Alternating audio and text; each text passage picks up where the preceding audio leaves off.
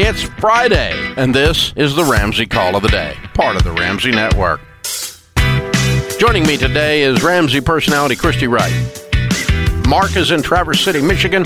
Hey, Mark, welcome to the Ramsey Show. Hi, Dave. Hi, Rachel. How you doing? Big fans. Uh, we, me, my wife and I use your principles, and thank you so much for everything that you've done for uh, my wife and my family's life. First of all. Well, thank you. How can we help? Well, I'm uh, we're, my my wife and I are in baby steps four, five, and six right now. We make about 130, 140,000 a year, and we pulled up a bunch of cash right now to pay for uh, my first vehicle post uh, baby steps one through uh, three, and I'm replacing my beater essentially right now. And we have about thirty thousand saved up right now to buy a half ton uh, pickup truck that we're looking for. Um, but as you know, the, the housing market and the vehicle market are almost uh, identical on the supply and demand issue that's having with it right now. And I'm a little leery about trying to buy a vehicle that I feel is overvalued anywhere between five and eight thousand dollars, only to have the supply chain issue get corrected in this fall. Do you have any opinions on uh, the vehicle market right now in, in, in regard to that question? I don't have any opinions that would be based in fact only feelings, so I will qualify it with that. Mm-hmm. But as you've already ascertained, we uh, those of us in business have observed that when the factories quit sh- making new things, the supply of new things was gone, meaning new cars. You can't find a new car. Certain brands you can't still can't find them. They've cranked the factories back up, but you still still haven't gotten them all the way to the car lots. And when there's no new cars available, guess what that does? It sends all the new car buyers into the used car market, where the used car buyers already were.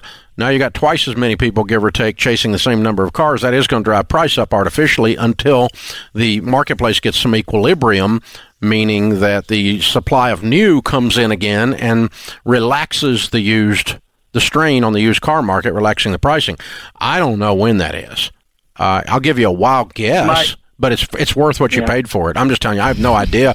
I'm going to guess and say by fall you're going to get equilibrium in that market. It may take longer in housing, but the, the well, and specifically trucks. I mean, Mark, honestly, my team we were just doing a deep dive on specific used section cars, SUVs, minivans. Like we've done these studies and, and found. Oh, like, you, you actually have some information. Well, no, no. Well, just to say that trucks has been our hardest.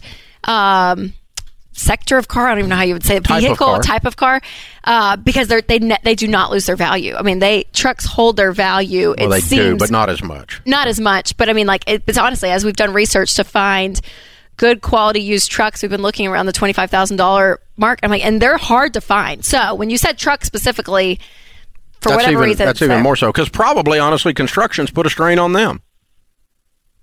Yeah, yeah, that's probably it's, true. Um, the, the other side, the other side of this coin is, is that I have a the, the current beater that I'm driving around right now. It's a 2007.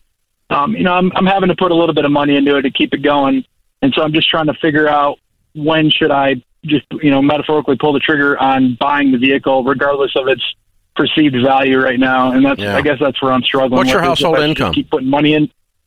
Uh, 130, 140,000. Okay. So if you overpay by five grand, it does not end your life. No, it does not. so, you know, none of these are going to end your life. So it's just a matter, it's almost like a game now. It's just, you know, yeah, when yeah. do I buy this? Because I just want it, and by God, I have the money now. Now that I'm out of debt, um, and it's not the end of the world. Uh, it's not like you know, if you were going to say you're going to lose fifty grand making 130, we got to stop and think about this a long time. But five grand, I don't want to waste five thousand dollars. But five thousand dollars over the scope of the next decade really does not affect you. Yeah, yeah, I agree with you. I'm so, just uh, yeah. So at some point for, the stress, uh, for, for, at some point the stress is over, and you go, "I got the money, I'm buying it." That's what my wife would say. yeah, but I, you know, and I don't know when. No, I'm just saying. I don't. I'm not saying that points today. It might be you say, okay, I'm going to drive this thing until uh, the end of August, or until it gives me one more repair equal to X, and then I'm out of here because I'm mm-hmm. done screwing with this thing. Okay. You know, or whatever. You could put yeah. any kind. You could put a timeline on it. You could put a money amount on the beater repair on it, and let that be your trigger to cause you to jump ship and go do the deal. Um, or you could say, I'm just waiting on these dadgum things to come back down, and then I'll do it. You know, you could go, you, you can put the trigger on it wherever you want, but the, the point is, if you really mess this up, you didn't mess up anything bad. Right, right. Given your ratios and your overall situation.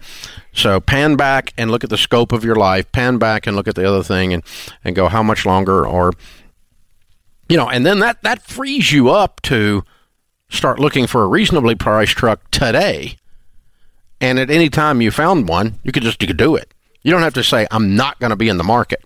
Right. You know, Continue like housing market's kind of crazy. You don't have to say I'm not going to be in the market, but you can say I'm not going to bid up to fifty thousand dollars over what those houses are going for, just yeah. to get in line with the forty three other people that are white hot and have the fever. It's crazy. Uh, you can say I'm not going to get in that line, but I'm also going to kind of keep poking around. I might stumble into a deal might find a sweet little old lady who wants to sell it to a guy just like me, you know, and that's what you're looking for, right? And that that you know you do find those things, and you don't find them if you're not out there wandering around. Just the what you want to avoid is getting the fever. It's the fever that'll get you.